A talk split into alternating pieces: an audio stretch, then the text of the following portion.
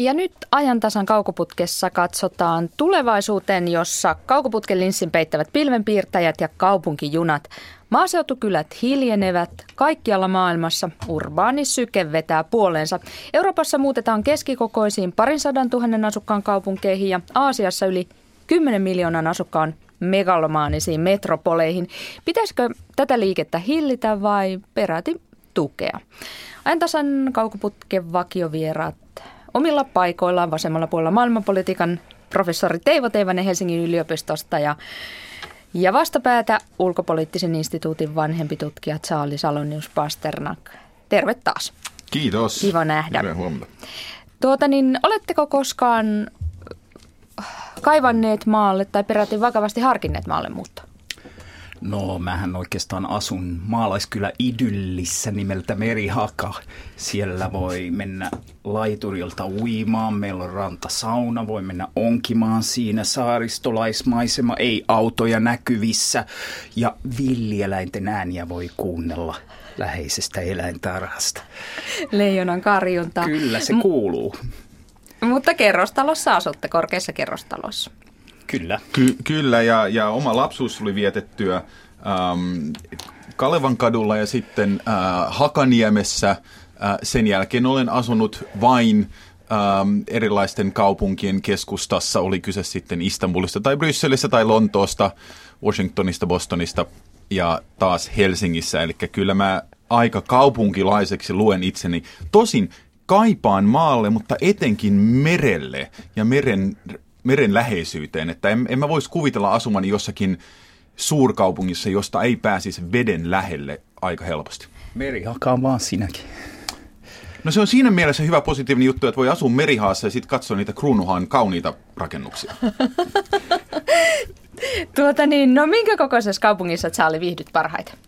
No, i- siis usein ihmiset kysyvät, että no mikä kaupungeista on paras, ja eihän siihen voi vastata, mutta mä sanon, että mun niin kun, favorit kaupungit on ihmisen kokoisia, inhimillisiä. Ja silloin mä kyllä päädyin Amsterdamiin ja Helsinkiin. Äh, joka ilta voisi tehdä jotain, on kulttuuria, sykettä ja muuta. Ei tietenkään samalla lailla kuin jossakin Manhattanilla, ähm, mutta ne on ihmisen kokoisia kaupunkeja. Ehkä se on se syy, miksi Euroopassa muutetaan tämän tyyppisten kokoisiin. On palvelut, mutta se on myös inhimillisen kokoinen. Oliko Teivolle jotain? No kyllä mulle Lima, Barcelona, Rio de Janeiro on sillä Helsingin lisäksi niitä mahtavimpia kaupunkeja. Ehkä vähän niin kuin Charlilla, niin ää, rannikkokaupunkeja. Niistä, niistä tykkään. Koosta vielä pitää muistaa, että löytyy ihan isoista kaupungeista pieniä paikkoja. Mun Kyllä. yksi lempi asioista on olla todella suuren kaupungin todella pienessä kapakassa. Siis juuri näin Lontoossa, niin Camden Townissa, niin sehän on ihan, ihan omalaatuisensa alue. Ää, riippuen mihin suuntaan menee, niin löytyy paljon rikkaampia ja sitten köyhempiä, mutta tota, niin, ää, asuu Lontoossa, mutta onhan se ihan oma alue, niin samaa mieltä. Eli poikkeuksellisen urbaaneja olette, kuulostaa siltä. Palataan hetkeksi vuoteen 1975, jolloin Helsinkiin rakennettiin rivakasti lähiöitä uusille tulijoille. TV-ohjelma nimeltään Me kaupunkilaiset tulkitsi ajan tunnelmia näin. Meitä kaupunkilaisia alkaa siis Suomessakin olla paljon. Meitä, jotka asumme toisiamme lähellä ja kuitenkaan toisiamme tuntematta. Meidän juuremme ovat eri taholla maata. Me emme ole yhteiskunnallisinkaan sitein lujasti kiinnittyneet satunnaiseen lähimmäiseen. Tästä kaikesta on seurauksena juurettomuutta, turvattomuutta, ylimääräisiä paineita ja rasitteita kaupunkilaisen sielun maisemassa. Kaupunki koetaan usein kovaksi, kylmäksi, ahdistavaksi, latistavaksi miljööksi, työn ja toimeentulon kannalta välttämättömäksi pahaksi.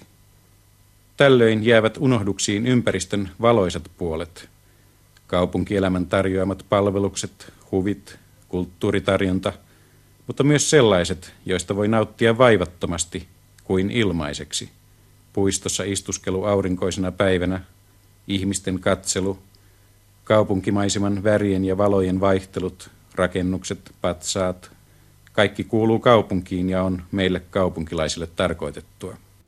Ensi kertaa maailmanhistoriassa yli puolet maailman ihmisistä asuu kaupungeissa. Kiinassa muutos on ilmiselvin, kun miljoonat ihmiset matkustavat työn perässä. Tuhansien kilometrien päähän päätyvät ensi kertaa elämässään juoksevan veden ja julkisen liikenteen äärelle. Mutta maalta muutto on siis koko maailmaa koskeva ja kiihtyvä megatrendi. Mitä te ajattelette, että pitäisikö hallitusten yrittää tätä hillitä vai päinvastoin tukea vai antaa asioiden mennä niin kuin ovat mennäkseen? No siis hallituksethan, kuten suurkaupungit, voi tavallaan tukea sitä ja voi laittaa tiettyjä rajaehtoja, äh, mutta sitten se pitää tehdä. Yksityiset rakennusyritykset, kansalaisten kaupunkiasukit pitää myös tuoda siihen mukaan. Ähm, luin yhtä Yalein yliopiston proffan Karen Seaton tota, niin, tutkimuksia, ja hän on todennut, että globaalisti niin kaupunkien pinta-ala on ehkä 5 prosenttia maailmassa nyt, 2030 se on ehkä 10 prosenttia. Massiivinen rakennusprojekti ja se pitää tehdä oikein, koska jos se tehdään oikein, sillä voi olla hyviä positiivisia ympäristöllisiä muita vaikutuksia. Jos se vain annetaan tapahtua, kuten Euroopassa vuosisatojen ajan, niin silloin ollaan kyllä katastrofin parhaalla. miten se tehdään oikein? No äh, esimerkkinä pitää mahdollistaa se, että kaupungissa voi selviytyä monet erityyppiset ihmiset eri, eri iässä. Äh, ottaa nyt yksi asia, jossa, joka Helsingissä tehdään uskomattoman hyvin, jos on ollut muissa suurkaupungeissa. Varmistetaan, että kun rakennetaan joku uusi alue tai parannetaan jotain aluetta, siellä on asuntoja, jotka on vähän eri kokoisia, ehkä niitä pitäisi olla vähän enemmän ykkösiä ja kakkosia kohta, mutta äh, myös eri tuloluokkia, sosiaalista taustaa omavia ihmisiä.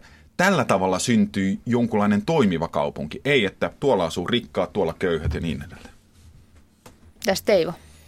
No kyllä, äh, se on sellainen historian kehityskulku, jota nyt ennen seuraavia suurkatastrofeja tuskin pystytään kääntämään takaisinpäin, että kaupungistuminen jatkuu. Monissa paikoissahan on päästy siihen niin kuin 80 prosentin kieppeillä olevaan kaupungistumislukuun, että mennäänkö siitä enää kovin paljon ylöspäin, sitä en tiedä, mutta on valtavia alueita. Intia nyt tulee ensimmäisenä mieleen, jossa kaupungistumiskehitys tulee olemaan todella nopeata. Afrikka on toinen. Etelä-Amerikkahan on kaupungistunut jo hyvin pitkälle usein paljon kaupungistuneempaa kuin vaikkapa Suomi.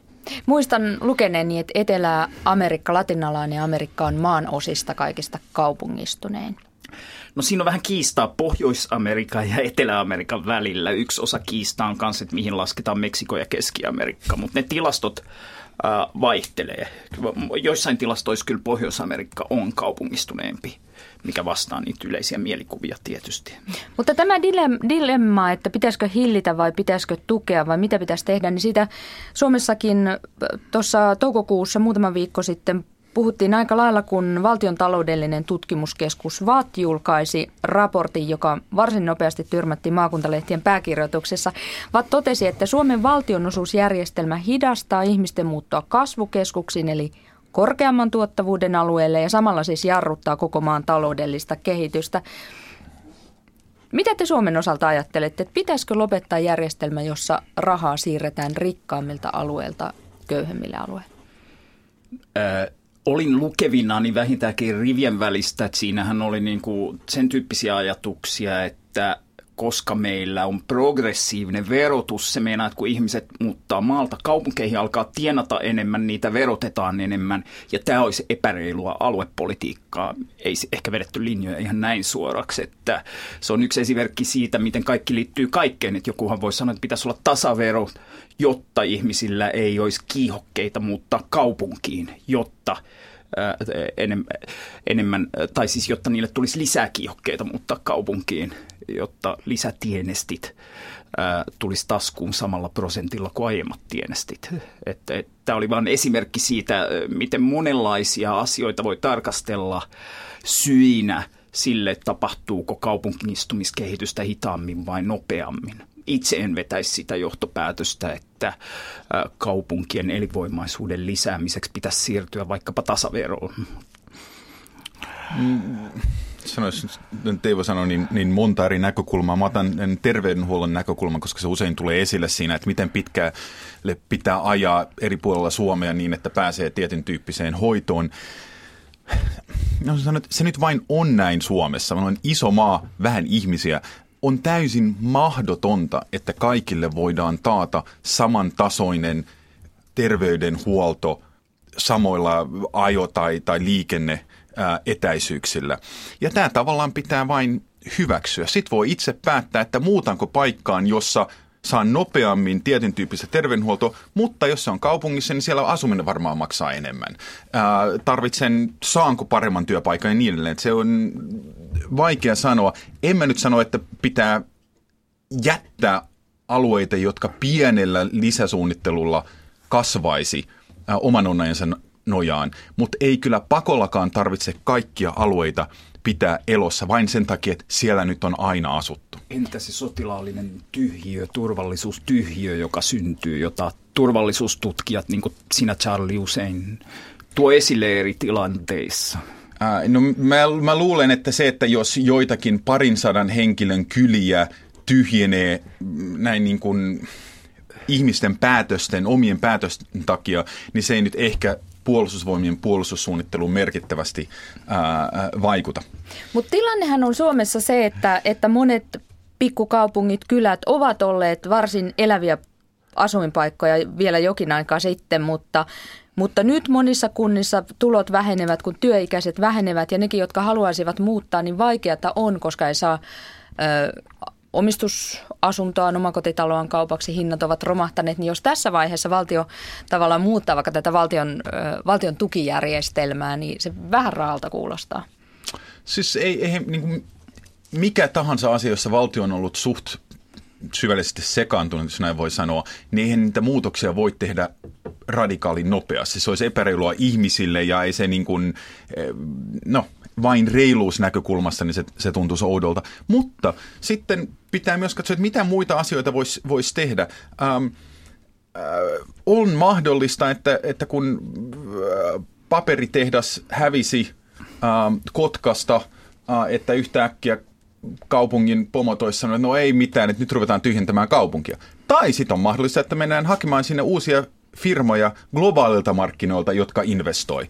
Ähm, mulla on esimerkki Äh, Etelä-Karolainasta, jossa äh, Grenville oli, sanotaan, nykyisinhän se on niin kuin menestyvä kaupunki, kun ihmiset menee sinne, mutta se oli, ei nyt kuolemaisillaan, mutta lähes, kunnes sitten tuli tarpeeksi monta guvernööriä sekä osavaltioon että kaupunkiin, jotka päätti, että me rakennetaan tästä jotain. Nelikaissaiset tiet tehdään kaksikaissaiseksi, niin että ihmiset joutuu kävelemään kauppojen ohi, sen että ne vain ajaa niistä ohi.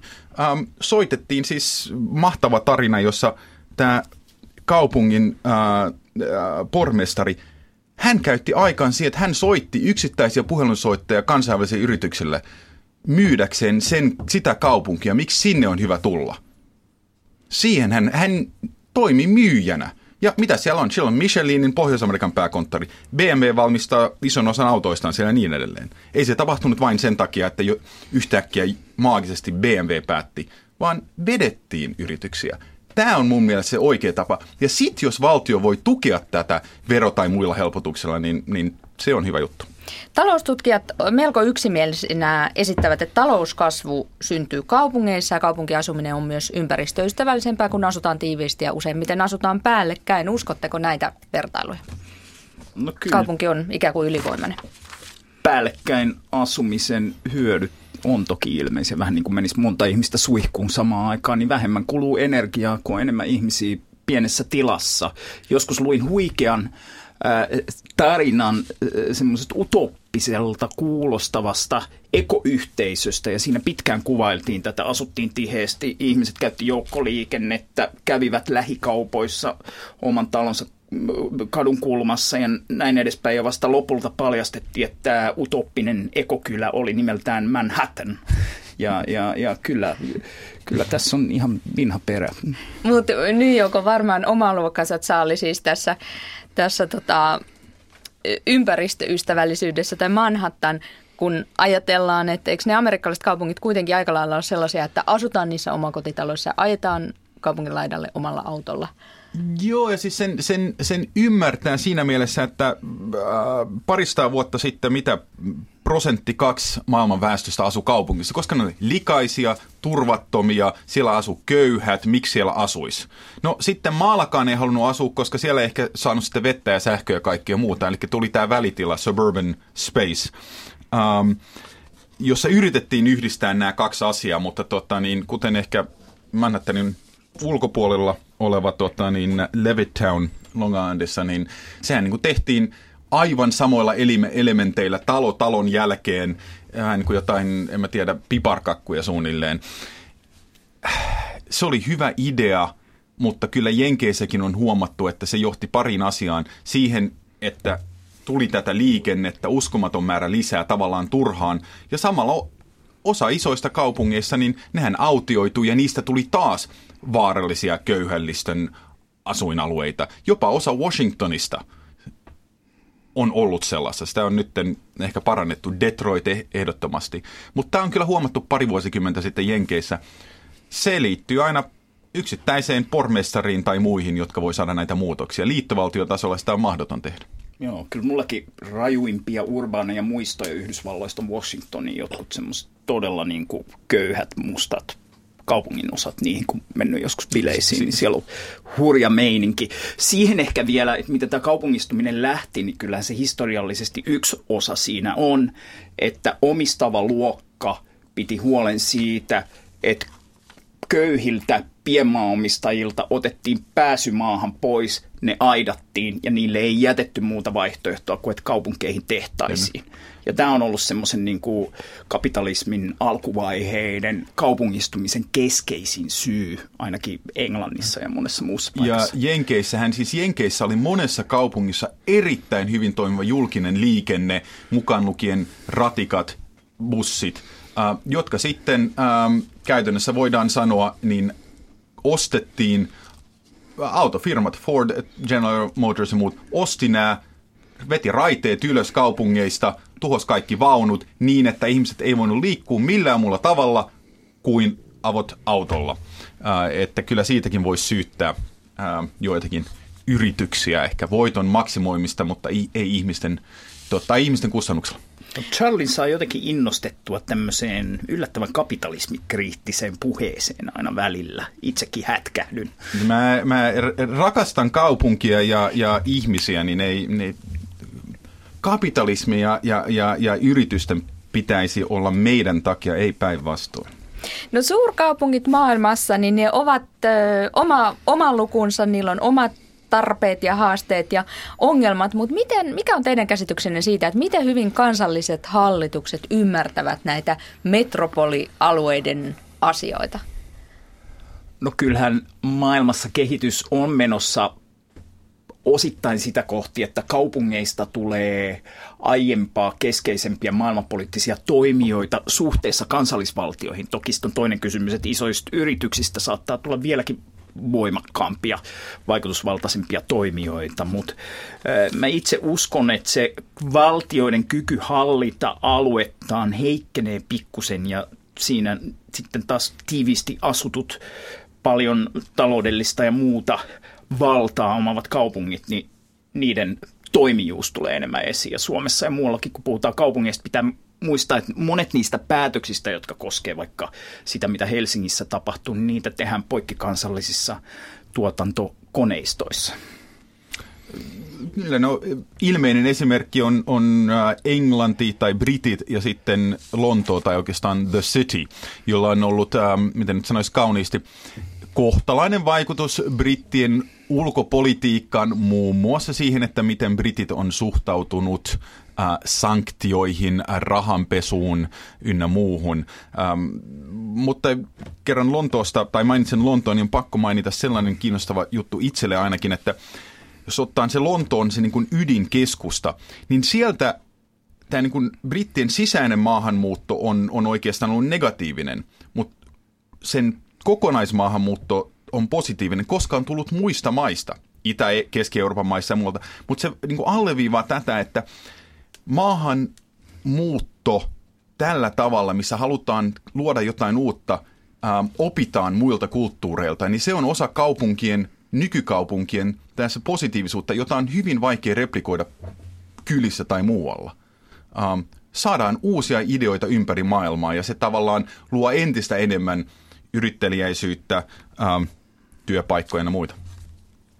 Tuota niin, te uskotte siihen, että, että suuret, tai jo tällä hetkellä tosiaan suuret metropolit pystyy sitä valtakunnan politiikkaa ohjaamaan ja tulevaisuudessa siis vielä enemmän. Mutta niiden ei tarvi pelkästään ohjata valtakunnan politiikkaa, vaan ne voi olla poliittisia vaikuttajia ilman, että se vaikuttaminen menee niin kuin sen valtion kautta. Että se valtio pikkusen katoaa joskus siitä kaupungin ja muun maailman välistä. Suurkaupungit ovat edelläkävijöitä, pitävät itseään tietysti edelläkävijöinä ja aika usein ovatkin. Sinulla Teivo oli siis tuolta Brasiliasta esimerkki, Porto Alegren kaupungista. Joo, itse olen viettänyt aika paljon aikaa Porto Alegren kaupungissa Etelä-Brasiliassa, niin ensi kuussa taas menossa sinne konferenssiin, niin siellähän alettiin toteuttaa semmoista osallistuvaa budjettisuunnittelua, josta tuli oikein semmoinen buumi tuossa joskus kymmenen vuotta sitten eri puolilla maailmaa, että alettiin kopioida sitä mallia.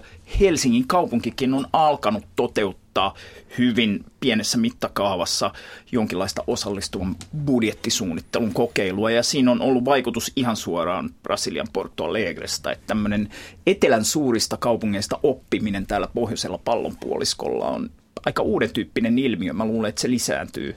No miten Brasilian pääkaupungissa tähän suhtauduttiin valtakunnan laajuisesti? Tuliko muita kokeiluja? No äh, se Porto Alegre merkitys oli myös siinä, että siellä oli Brasilian työväenpuolue päässyt valtaan kaupungissa ja ne pystyi osoittamaan, että ne kohtalaisen tehokkaasti ja menestyksekkäästi sai taputuksia sekä Maailmanpankilta että maailman radikaalilta vasemmistolta. Onnistu hoitamaan sen homma ja se oli yhtenä tekijänä sille, että myöhemmin samainen puolue voitti myös liittovaltion vaalit ja on sen jälkeen aina myös voittanut ne presidentinvaalit. Ja, ja ei, ei siellä sen tyyppistä kilpailuasetelmaa kyllä tullut. Pitää, pitää muistaa, että Brasilian kaltaiset maat, ne on niin, siellä se liittovaltion voima on ehkä vieläkin heikompi kuin monissa muissa liittovaltioissa. Että nämä on sillä kuitenkin puoli itsenäisiä nämä osavaltiot. Siis tosiaankin kaupungistuminen kiihtyy ehkä eniten Afrikassa, mutta, mutta tota, enemmän tai vähemmän joka puolella. Uskotteko, että kaupungistuminen on ikään kuin pysyvä muutos? Koskaan ei tule megatrendiä nimeltä maalle muutta.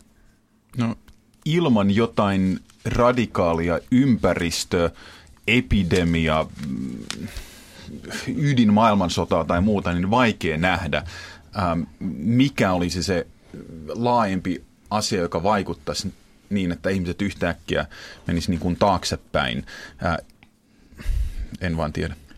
Joo, toki se kaupungin ja maaseudun välinen rajanveto heikkenee todennäköisesti Totta. tulevaisuudessa vielä, vielä entisestään. Että, äh, voidaan pohtia sitä, onko jotkut niin kuin, tehokkaasti toimivat navetat tai muut maataloustuotannon hyvin koneistetut osat, kuinka paljon ne oikeastaan muistuttaa tehtaita ja sitten taas kaupungeissa, etenkin jos, jos lisääntyy ö, semmoiset visiot, että talojen katoille aletaan rakentaa nykyistä selvästi merkittävämpiä niin kuin viljelyalueita – ja pyritään ottamaan niin kuin haltuun isojen rakennusten pinta-alakatoilla ja seinillä erilaisille viljelyille, niin jonkinlainen ma- maataloustuotanto saattaa lisääntyä kaupungeissa. Kyse ei olisi pelkästään niin kuin hippien kaupunkiviljelyistä, vaan, vaan niin kuin merkittävämmästä ilmiöstä. Tänä aamuna aamu taloustutkimuksen tutkimuspäällikkö Juho Rahkonen kuvasi Suomen jakautuneen kahtia Pölöslandiaan ja Stublandiaan ja nyt elämme sitten arvomaailmojen törmäyskurssilla. Kaupungeissa aina ajatellaan, että ihmiset ovat konservatiivisia juntteja ja maaseudulla ajatellaan, että kaupunkilaiset ovat ylimielisiä keikareita. Onko tämä maailmanlaajuinen ilmiö? No kyllä tämä on, mä muistan Uruguayssa esimerkiksi, joka on yksi maailman kaupungistuneimmista maista, paljon enemmän kuin Suomi, niin, niin siellä erilaisissa kansanäänestyksissä pääkaupunki Montevideossa on äänestetty yhdellä tavalla ja maaseudulla toisella tavalla. Ja sitten ne pääkaupunkilaiset aina välillä haluaa julistaa Montevideon itsenäisen tasavallan, jotta ne pääsis sieltä niin kuin maaseudun omasta mielestään junttimeiningistä eroon. Että kyllä tämä ilmiö löytyy monesta paikkaa. Ja Yhdysvalloista varmaan aika lailla kaksi eri maailmaa. Kyllä, siis, siis jos mietin ystäviä, jotka asuu Manhattanille, niin nehän on äh, New Yorkers, manhattanilaisia, äh, ja sitten jossakin kauhean kaukana ne on tavallaan amerikkalaisia, koska he identifoituu niin vahvasti siihen, missä ne asuu. Ja, ja sitten ne ystävät, jotka asuu sanotaan jossakin Coloradossa esimerkiksi, niin kyllä nämä niin kuin itä- ja länsirannikon urbaanit henkilöt on aika kaukaisia ää, tavallaan. Joo. Näin, päätetään tämä aihe. Sitten lyhyesti pari, pari uutista viime viikoilta. Yhdysvaltainen tutkimusjärjestö RAND laski, kuinka paljon Israel ja palestiinalaiset tienaisivat, jos solmisivat rauhan. Israel tienaisi 107 miljardia euroa, puolustusmenot laskisivat ja muita hyötyjä. Ja sitten palestiinalaisten hyöty se olisi ihan huomattava summa, sekin 45 miljardia. Esimerkiksi tuloja tulisi matkailusta, kun turistit pääsevät vapaasti liikkumaan, pääsisivät vapaasti liikkumaan tuolla alueella. Ja tuon tutkimusjärjestön edustajat ovat parhaillaan lähi esittelemässä tuloksia. Uskotteko, että, että raha ratkaisee, raha on riittävä motiivi, kun mikä muu ei toistaiseksi ole ollut riittävä motiivi, motiivi rauhantekoon? tuskin Palestiina-Israelin kysymyksessä riittävä motiivi, mutta voi olla se laukasia joissakin tilanteissa. Esimerkiksi meillä Helsingin yliopistossa oli juuri laaja kampanja, jolla haluttiin savustaa ulos yliopistosta G4S-niminen valtava turvallisuusfirma, joka tämän kuun alkuun asti hoiti Helsingin yliopiston vartioinnin. Syynä oli niiden sekaantuminen, oletettu sekaantuminen Israelissa, Palestiinassa tapahtumiin ihmisoikeusloukkauksiin. Ja se sopimus katkaistiin, ei välttämättä tästä syystä, mutta meidän voimakas kampanja äh, toimisen puolesta. Ja nämä vaikuttaa kyllä niin kuin tämän tyyppisten firmojen toimintaan, siihen investoiko ne äh, Palestiina-Israelin alueelle. Tämäkin firma on ilmoittanut, että se aikoo vetäytyä sieltä.